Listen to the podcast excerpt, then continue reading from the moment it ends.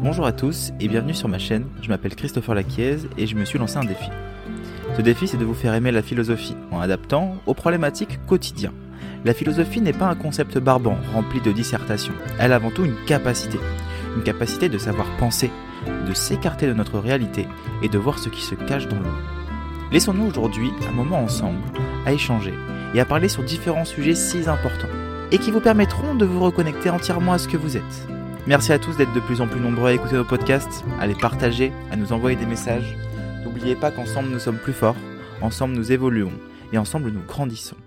Bonjour à tous, j'espère que vous allez bien. Il y a une semaine, je parlais de l'état dépressif dans mon épisode. Cet état peut aussi provenir d'un manque et d'un besoin de liberté. D'où cette interrogation aujourd'hui et cette question qu'on s'est déjà posée au moins une fois dans notre vie, sommes-nous réellement libres ? Un thème qui peut vous rendre absolument nostalgique ou angoissé, rien qu'à l'idée d'une dissertation sur le sujet. Ne pas être réellement capable d'être libre, de se sentir enfermé dans une vie morose et sans couleur. Mais pas de panique, aujourd'hui dans cet épisode nous allons aborder différents aspects de ce concept de liberté, aussi vaste qu'intemporel, et essayer de répondre à cette fameuse question « Sommes-nous réellement libres de nos choix ?» Et comment réussir à trouver cette liberté ? La question de la liberté est un sujet de préoccupation majeure en philosophie depuis l'Antiquité.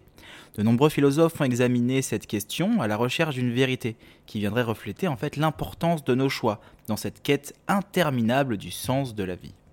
Mais avant de parler des philosophes, j'aimerais me pencher sur différentes notions qui entourent la liberté et plus précisément trois types de liberté. Dans un premier temps, je citerai la liberté de penser, qui se reflète à la capacité d'un individu à avoir des opinions ou des croyances, sans être forcément contraint par des forces extérieures. Par exemple, une personne qui remet en question les croyances religieuses ou politiques qu'elle a été, euh, avec lesquelles elle a été élevée. Elle peut donc choisir de se forger sa propre opinion en se basant sur une réflexion personnelle et critique, plutôt que de simplement accepter des idées qui lui ont été transmises par son environnement. Ensuite, il va y avoir la liberté de conscience, qui se réfère à la capacité d'un individu à adhérer à ses propres valeurs morales et éthiques, sans être contraint, encore une fois, par des forces extérieures. Par exemple, un médecin qui refuse de pratiquer un avortement en raison de ses convictions religieuses, bien que cette décision puisse aller à l'encontre des opinions de la société ou de ses collègues, ben, le médecin choisit de respecter ses propres valeurs morales et éthiques.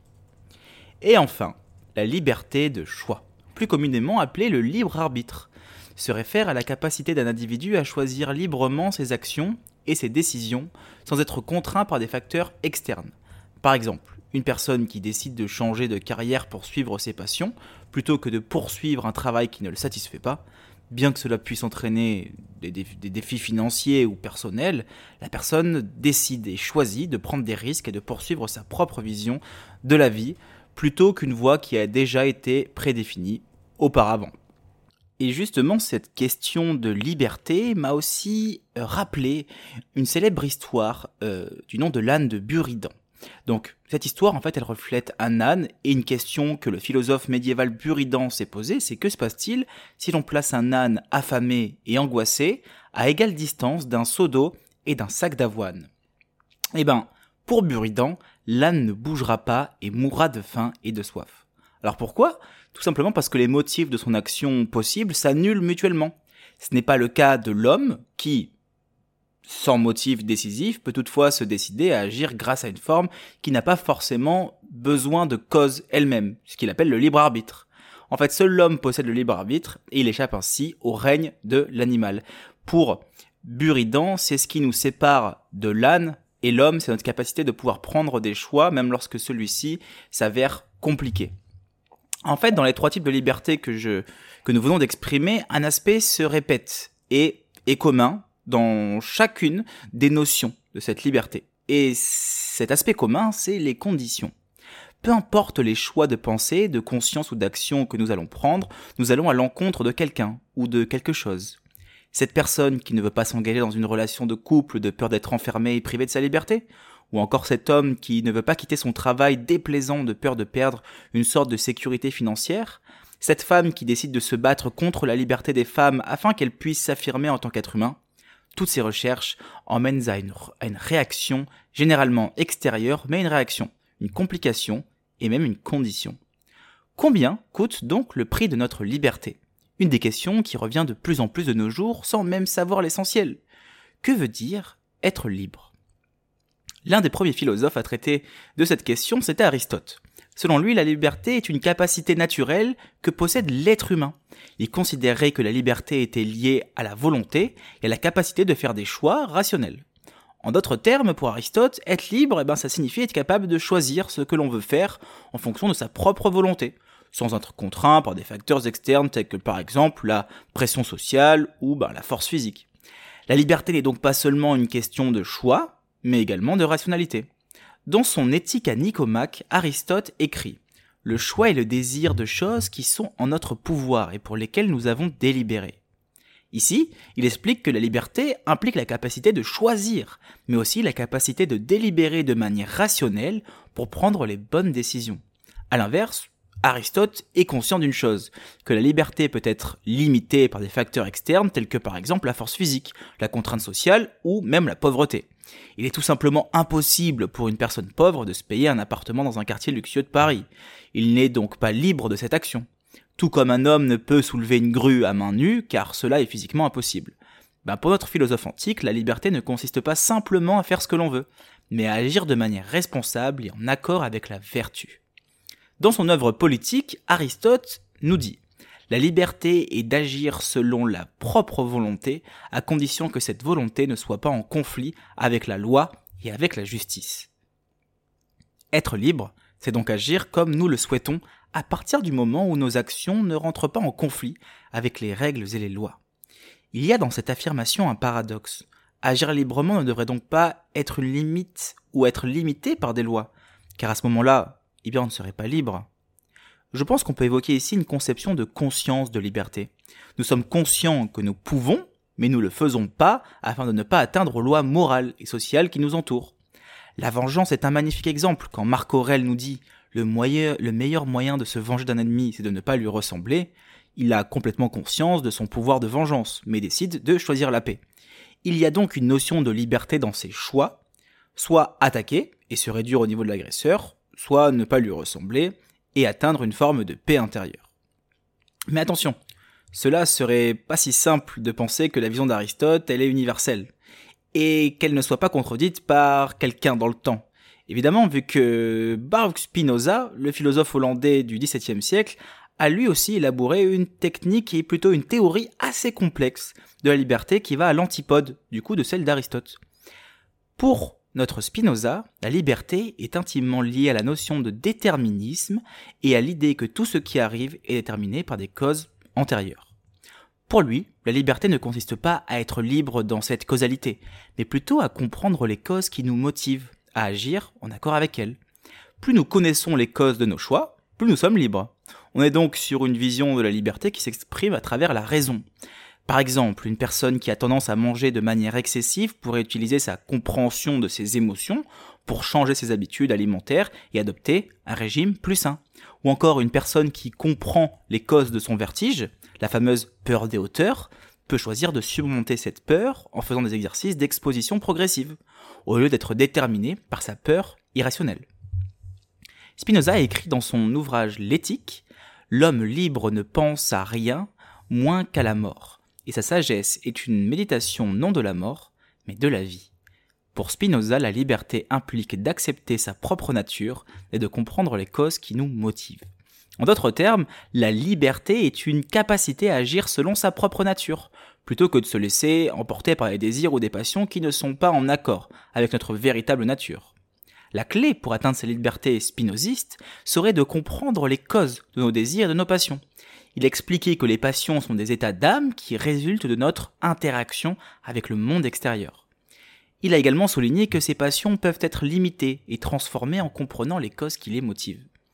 Par exemple, une personne qui a peur des chiens peut apprendre à surmonter cette peur, en comprenant les causes de cette peur et en travaillant sur ses réactions émotionnelles.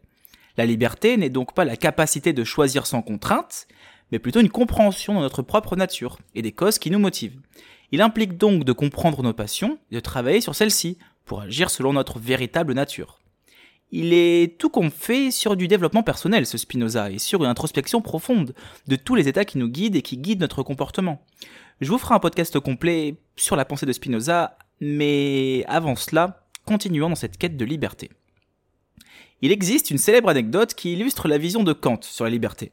Un jour, Kant se promenait dans le parc de Königsberg lorsqu'il aperçut un voleur qui, s'apprenait, qui s'apprêtait pardon, à commettre un vol. Plutôt que d'appeler à l'aide ou de tenter d'arrêter le voleur, Kant, en fait, lui, il a choisi d'alerter la police en criant « La loi !» ce qui a suffi à dissuader le voleur et à l'arrêter. Cette anecdote est souvent citée pour illustrer la vision de Kant sur la liberté et la moralité. En fait, selon Kant, la liberté ne consiste pas simplement à faire ce que l'on veut, mais à agir en accord avec la raison et la morale. Dans cette situation, Kant a choisi d'alerter la police non pas parce que c'était son désir ou son impulsivité qu'il dictait, mais parce que c'était la chose juste et morale à faire. Cela montre que la liberté implique la capacité de faire des choix rationnels et de prendre des décisions en accord avec la raison et la morale, même si cela peut être parfois difficile, voire inconfortable. Kant a écrit dans son ouvrage Critique de la raison pure, la liberté est la condition nécessaire de la moralité et de la volonté, c'est-à-dire de la capacité de la volonté à agir en accord avec la raison. Bon, une citation, une phrase un peu complexe. Mais pour Kant, en gros, la liberté implique la capacité de faire des choix rationnels et de prendre des décisions en accord avec la raison et la morale. En d'autres termes, la liberté, elle est, c'est la capacité de faire ce qui est juste et moral, plutôt que de simplement suivre ses impulsions ou ses désirs. Parlons d'ailleurs des impulsions et des désirs qui guident notre comportement. Et pour cela, prenons l'exemple du dilemme du hérisson de Freud. Un hérisson qui est seul dans la nature va être confronté à deux choix. Son besoin de sécurité et à ce moment-là se mettre en boule, et la satisfaction de détendre en sortant de cette boule qui est d'une position juste extrêmement inconfortable. Cette métaphore en fait illustre à merveille notre désaccord interne entre nos désirs conscients, donc être en sécurité, et nos désirs inconscients, c'est-à-dire le besoin de satisfaire un bien-être. Lorsque ces deux désirs se confrontent, l'être humain entre dans une spirale, soit de frustration, soit de dépendance, et à ce moment-là devient emprisonné de sa propre existence. Je me bats contre mes pulsions inconscientes qui me poussent à satisfaire, à me satisfaire, et ma conscience me rattrape pour agir de manière morale et réfléchie. Le concept de liberté est donc complètement anéanti, car dans les deux cas, nous sommes enfermés dans un cercle vicieux. La liberté, à ce moment-là, serait de prendre conscience de ses désirs inconscients, afin de pouvoir agir de manière rationnelle et juste. Par exemple, est-ce que vous avez déjà ressenti le besoin de dire la vérité à quelqu'un, mais de ne pas être capable de lui dire de peur de la blesser ? Imaginez que le copain de votre meilleur ami la trompe, avec votre autre meilleur ami. Vous avez le choix de ne rien dire et faire l'autruche, ou alors d'aller le dire à la personne souffrant d'une infidélité. Allez, vous êtes emprisonné encore une fois dans votre peur de vous mettre à dos une amie au détriment de la vérité. Et cela marche dans les deux sens. C'est alors que vous rentrez dans une spirale infernale qui représentera tout sauf votre capacité d'être libre. La notion de liberté est alors intrinsèquement reliée à nos relations sociales. Qui de mieux que notre philosophe français Jean-Jacques Rousseau, qui disait cette fameuse maxime démocratique « La liberté des uns s'arrête ou commence celle des autres ».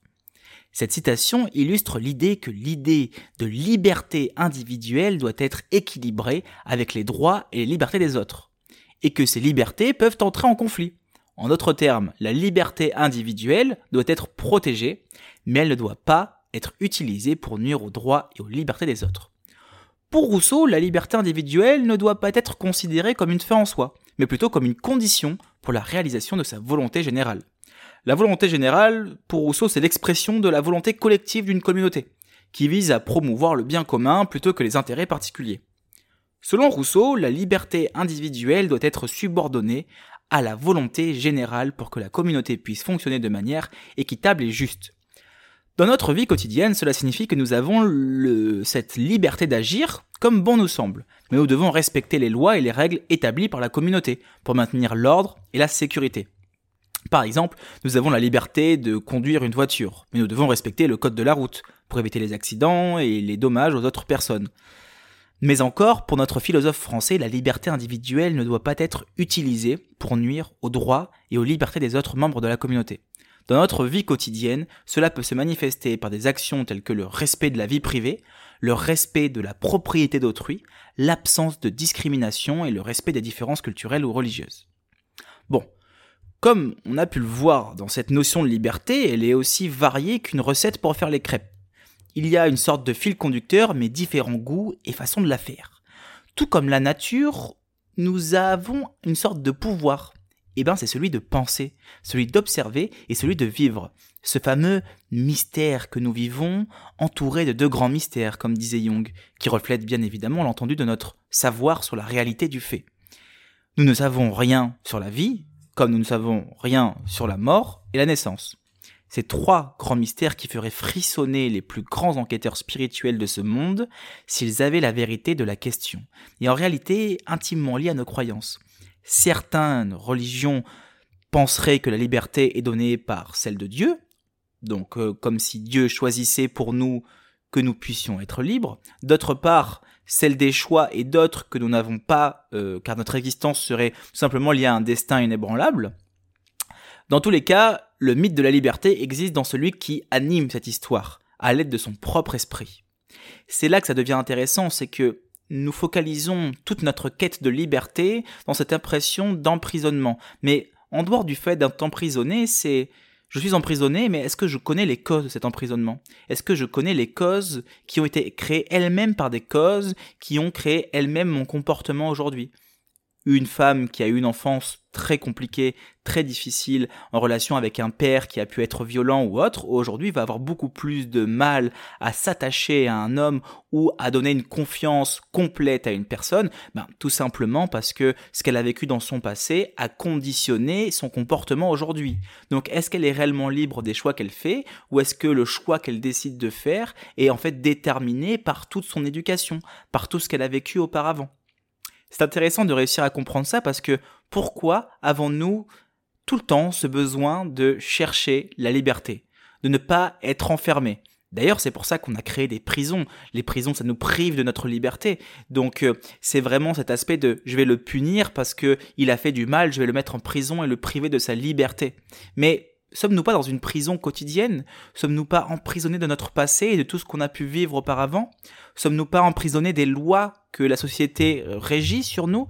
Sommes-nous pas emprisonnés du fait que nous avons une sorte de conduite morale à respecter et que si nous allons à l'encontre de notre propre conduite morale, eh ben nous allons à l'encontre de notre propre juge intérieur, ce juge qui nous empêche d'être libres. Je décide de faire le bien parce que pour moi ça représente le bien, mais pour un autre, ça ne représente pas le bien. Ça veut bien dire que cette notion de bien ou de mal est complètement subjective. Elle n'est pas déterminée par quelque chose. C'est que pour moi, c'est bien parce que pour moi, c'est bien. Pour un autre, c'est mal parce que pour lui, c'est mal. Donc, je suis emprisonné de ces valeurs morales personnelles qui m'empêchent au final de prendre des décisions libres. Parce que si je comprends pourquoi est-ce que je fais des choix dans cette direction, à ce moment-là, ma liberté se trouve dans l'introspection. Donc réussir à trouver sa liberté aujourd'hui, c'est réussir à comprendre pourquoi nous faisons ce que nous faisons aujourd'hui. C'est réussir à comprendre pourquoi nos choix nous amènent à ces conséquences, pourquoi nous avons vécu tout ce que nous avons vécu, et pourquoi nous rencontrons toujours des personnes qui s'avèrent être positives ou négatives ou neutres pour nous.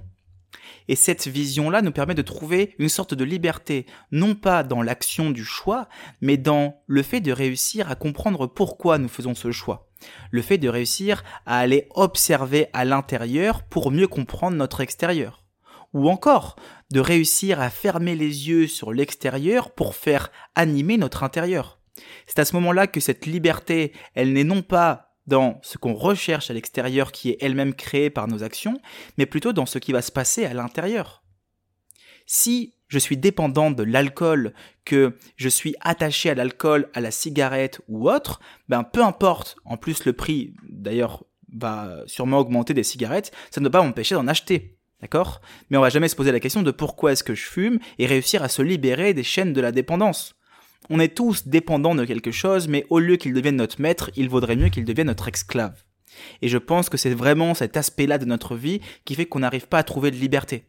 On est beaucoup trop esclave des choses qui nous entourent et pas assez maître de toutes ces dépendances. Je pense que c'est plus ou moins naturel d'avoir certaines dépendances, qu'elles soient plus ou moins intimes, qu'elles soient plus ou moins légères, que ce ne soient pas des dépendances qui, qui, en, qui vraiment soient difficiles à vivre. Mais on en devient trop dépendant de cette dépendance. Au final, c'est vraiment ça, cette question de liberté, c'est sommes-nous libres de nous libérer de notre dépendance à travers nos choix, ou sommes-nous libres aussi de rester dans cette dépendance, mais dans tous les cas, ce qu'il ne faut pas, c'est être dépendant de la dépendance que nous avons sur quelque chose. Pour terminer ce podcast, je vais vous citer quelques lignes, comme j'aime faire d'ailleurs, du célèbre essai De la liberté de John Stuart Mill. Le plus grand bien que la société peut offrir à un individu est la liberté. La liberté est la condition de l'exercice de la pensée, de la créativité, de l'innovation et du développement personnel. C'est en cultivant la liberté que l'humanité a pu progresser et se perfectionner au fil du temps. Pourtant, la liberté n'est pas une fin en soi. Elle doit être subordonnée à l'intérêt général, à la poursuite du bien commun et à la protection des droits et des libertés des autres. La société doit fournir un cadre pour que les individus puissent jouir de leur liberté sans causer de dommages aux autres. La société doit alors établir des lois et des règles pour limiter les excès de la liberté individuelle et pour protéger les intérêts publics. La société doit également permettre une large diversité d'opinions, de croyances, de cultures et de modes de vie pour encourager la créativité et la spontanéité. Les individus doivent être libres de penser, de parler, d'écrire et d'agir selon les propres consciences, tant qu'ils ne portent pas atteinte aux droits et aux libertés des autres. Mais la liberté doit être protégée par une éducation et une culture de la responsabilité personnelle. Les individus doivent être conscients de leurs devoirs envers la société et être prêts à assumer les conséquences de leurs actes. Les individus doivent être conscients de leurs propres limites et être prêts à accepter les limites de la liberté pour préserver l'intérêt général. En somme, la liberté est un élément essentiel de l'existence humaine. La société doit encourager la liberté individuelle, tout en la subordonnant à l'intérêt général et à la protection des droits et des libertés des autres. La société doit fournir un cadre pour que la liberté puisse s'épanouir et pour que les individus puissent prendre leur place dans la société. Mais la liberté doit être protégée par une culture de la responsabilité personnelle et de la conscience civique. Merci à tous d'avoir écouté ce podcast. N'hésitez pas à le commenter, à nous mettre une petite note, à le partager pour quelqu'un qui en a besoin, à nous suivre aussi sur les réseaux sociaux. J'ai aussi organisé des cours qui s'appellent le fil conducteur pour tout le mois de mars, et tout le mois de mars on va traiter du sujet de l'estime de soi. Si jamais vous êtes intéressé pour participer à ces cours sur l'estime de soi et développer justement toutes ces notions, non pas qu'on soit euh, éternellement dans une belle estime de nous-mêmes, mais qu'on arrive à faire face quand ben, cette estime descend, diminue et qu'on a des pensées sur nous qui sont plus péjoratives que positives. Donc je vous invite à me contacter sur les réseaux sociaux, vous avez tout en description de ce podcast. Je vous dis sinon à mercredi prochain pour le nouveau podcast avec Solène et à dimanche prochain pour votre nouvel épisode du Fil Conducteur. Je vous souhaite à tous une excellente journée et à bientôt.